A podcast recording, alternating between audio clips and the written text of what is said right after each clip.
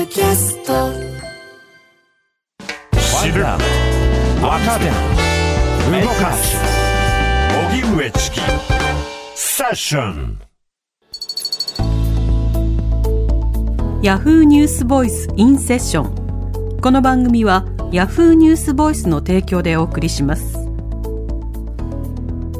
ここからはヤフーニュースボイスインセッションヤフーニュースボイスはインターネットメディアヤフーニュースの中にあるコンテンツで私はこう思う。今これを伝えたいという意思を持つ発信者が自ら視聴者に語りかける動画メディアです。ヤフーニュースボイスと荻上チキセッションがコラボしてインターネット動画とラジオの2つのメディアで配信放送。それがヤフーニュースボイスインセッションです。では今日のゲスト戦場カメラマン渡辺陽一さんです。よろしくお願いいたします。こんにちは。戦場カメラマンの渡辺陽一です。お邪魔いたします。お願いします。よろしくお願いします。ご紹介します。渡辺陽一さんは静岡県のご出身です。大学1年生で訪れたアフリカ旅行でルワンダ紛争を目の当たりにして戦場カメラマンになることを決意アルバイトで資金を貯めては世界の戦場を撮影し続けこれまで130の国と地域の紛争をカメラに収めてきました。一方穏やかな語り口が人気を呼びラジオテレビ番組にも多数出演されています。今聞きたい当事者からの声私はこう思う。ヤフーニュースボイスインセッション今日のゲストは渡辺陽一さんです。はい。昨年の5月にあの実はリモートで渡辺さんと一度やり取りをさせていただいてまして。ウクライナ。そうですね。行かれてましたものね。はい。爆笑問題さんの番組ではい。リポートした時に、うん。あの渡辺さんが的確にスタジオでうん。受けてくださって、そうでしたね。すごく助かりました。いや逆に前線の方を細かく動かれていることをはい。やっぱり現場の声情報として強い説得力を感じましたうね、ん。渡辺さんもその後ウクライナを訪れたんですか？もう繰り返し生き続けてこれまで内戦期を含めると、12回ウクライナでずっと取材を続けてきています、うんちょうどウクライナ戦争始まってから約1年とも4ヶ月が経過しているんですけれども、うん依然市民が攻撃の対象になっている事実上の虐殺が繰り返されているこの現状はいつ足を踏み入れても確認されていますね。うんこの戦争の最中にあっては多くの人たちが犠牲になっているばかりでなくそれを取材する記者たちも様々にこう犠牲になっているという状況も実はあります。で以前あのお話しした際には取材に行く際にはチームで動くことで安全を確保して無理をしないことこの重要さを指摘されてましたがこの点は普段渡辺さんどうされてるんですか？実際僕自身20歳の頃から今50歳を過ぎたまで約30年間戦場報道に携わってきたんですけれども、前線に行った時に駆け出しの頃は一人ぼっちでカメラを持ち前線に切り込んでいく。いかに早く兵士よりも先に記録に残すかということをしていたんですけどそれをすると怪我をしたり取材そのものが壊されてしまったり、トラブルに巻き込まれてしまうことが多いんですね。うんそこから、それぞれの国の地域で生まれ育った方、その地域の言葉を話すだけではなくて、その取材地域ならではのアクセントを使いこなせる通訳の方、何か起こった時に身を守ってくれるセキュリティの方、取材チームを作ることによって、より正確に、安全に、怪我をせずに日本に戻ることができる取材という危機管理という意識が深く自分の中に入ってきた、そんな時間は現場に行けば行くほど感じていますね。うん実際その現場に行って取材する時間だけが実は活動ではなくて、例えばそのフィクサーを雇う、ドライバーを確保する、通訳できるかどうか、いろんなリサーチ、それから宿の確保から、いろいろなそのスケジュール管理など、やることはたくさんありますよね。そうなんです。僕はフリーランスのカメラマンですので、企業チームで動くというよりも、個人で自分が作ったチームで、すべての段取りから資金的な支援から、すべての発表の仕方、すべてをカバーしていきます。その中では、フリーのカメラマンとして、段取りを組むこと、うんこれは危機管理に直結していくので、もし取材チームを組み立てる中で、取材許可が下りていなかったりだとか、現場での国境を越える方法が複数確保できなかったりした時には、一回その取材そのものを準備の段階でリセットする。うんもう一回選択肢が明確に見えている危機管理を足元に寄せた取材チームを組み立てたことで、そこからゴーサインを出していく。これは取材に入る前ではかなり気をつけています。うん国境まで行って段取りがうまく噛み合わなかった時には、国境まで行って戻ってきたことも何度もありましたうね。んなるほど。その時にやはりせっかく来たのだから行きたいという感情とお金がもったいないから無駄にしてしまうという焦りなどいろんなものがあったとしても安全を確保することを重視するわけですか？取材を欲張らないこと、引く勇気を持つこと、そして一番の柱は、現地の戦場のガイドさんの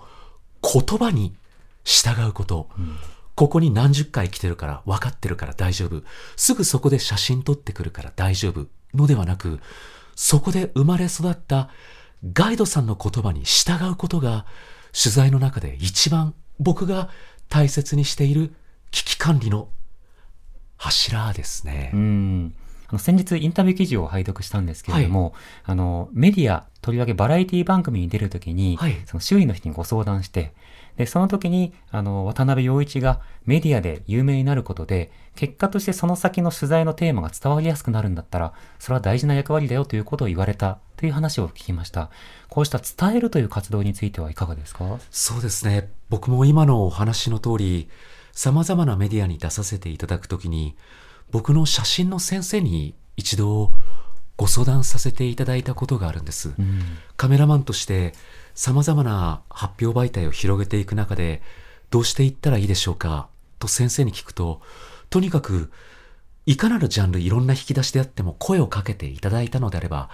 まずはそこに行ってみて、まずはやってみようということを先生から繰り返し言われたんですね。うんもうそれがどんなジャンルであれ、まずそこに行ってカメラマンとして、そして自分自身が渡辺陽一として伝えることできることがあれば、どんどんやってみようということで、先生が支えてくれてはくれたんですけれども、その中でやっぱり一番嬉しかったことは、番組のたくさんの楽しい番組を見ている子供たちが、うんお茶の間で例えばご飯食べている時にお母さんあのテレビに出ているヒゲのベレー帽をかぶったおじさんが言っているイラクってどこにあるの？どうして戦争って起こるの？ウクライナって日本からどれぐらいの場所にあるの？どうしてアパートが破壊されてるの？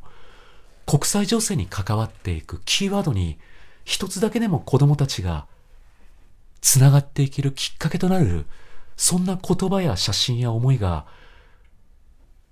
若い世代の中に少しでもつながっていければ、カメラマンとして、架け橋になれるきっかけを、たくさんのメディアからいただいていると、今でも痛感していますね。うんそうやってその人がきっかけだったり、あるいはバラエティ番組がきっかけだったとしても、一つだけ、例えば国の名前とか、あるいは戦争が起きているという事実など持って帰ることによって、見た前と見た後、見る前と見た後では、やはり大きな変化がある。そういったものに対して手応えも感じていらっしゃるんですか？そうですね。ニュースでいきなり激しい爆破映像とか見ると、ああ、街が壊れて悲しくなってくる、もう見たくないと感じるんですけど、例えば、ウクライナ。ウクライナという国は激しい戦争で今苦しい状況です。でも、ウクライナはものすごく親日的で、日本の文化のつながりが深く、さらに、ウクライナはヨーロッパ、牽引する IT 国家なんですね。ものすごい IT 技術を持っていて、今戦争でもそれを駆使してるんですけど、この IT 技術を持った日本大好きウクライナのこの文化というのは、音楽やファッションもものすごく先端を行っている魅力なんですね。うんウクライナ、そして戦争という見方もあるんですけど、ウクライナ、IT、その技術、ウクライナの文化とオペラ、アニメ、こうしたそれぞれの国が持っている自分が興味あることから入っていってみると、例えばウクライナってこんな国なんだ。え、ポーランドってこういう雰囲気を持ってるんだ。え、バルト三国ってこんな日本とのつながり、僕のなんか好みと合いそうだ。という自分の好きなスタイルからその国を入ってみてみると、そこから広がっていく中で、歴史の背景であったり、戦争が起こっているスイッチであったり、いきなり戦争から入ると怖くなってしまうので、それぞれの方が好きなことから世界中、好好きな国、好きな文化、ファッション、グルメ、そこから入っていくと、その国だけではなく周辺の生活慣習を知ることによって、ストンと自分の中に、なんだか日本と暮らしている思いや考え方って意外とみんな一緒なんだなという感覚を捉えることができた時、うん、もうジャンル問わず柔らかい感覚の自分のスタイルでノーボーダー世界中に SNS や情報共有でどんどん入っていけるそこから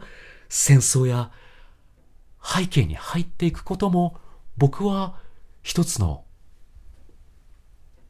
柔らかい入り方だと感じますね。うん本当にウクライナですと、まあ、例えばバレエも彫刻もそれから農業も本当にいろんなところにいろんな文化や発展があってそれに関係がないという方は結構少なかったりするわけですよね。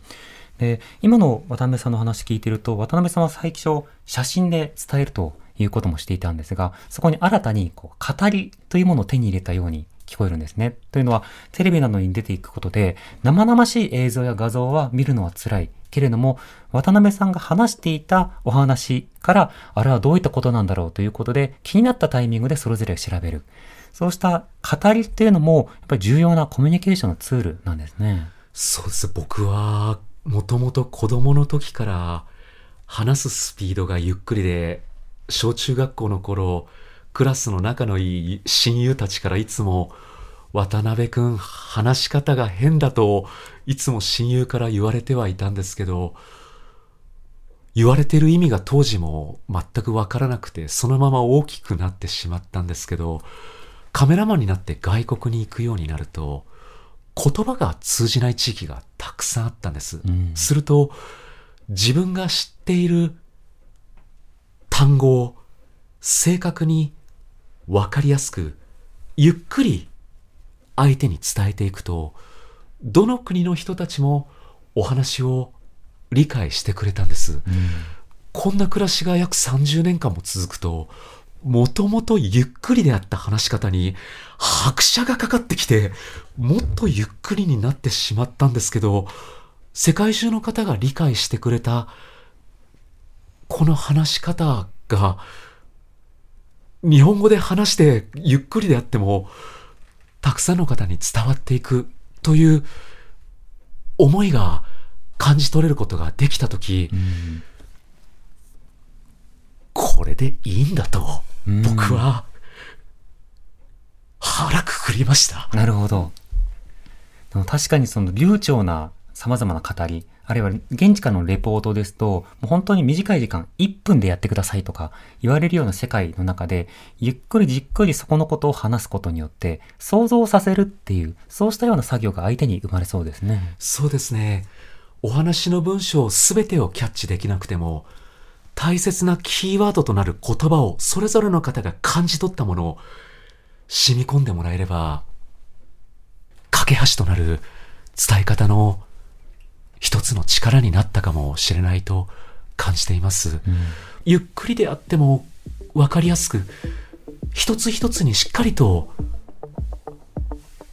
気持ちや意味を含ませた言葉を一個一個整えて届けていきたいと感じていますね。今日のゲストは渡辺陽一さんでした。ありがとうございました。こちらこそありがとうございました。ヤフーニュースボイスインセッションこの番組はヤフーニュースボイスの提供でお送りしました。TBS ラジオ荻上チキ。セッション TBS Radio 905 954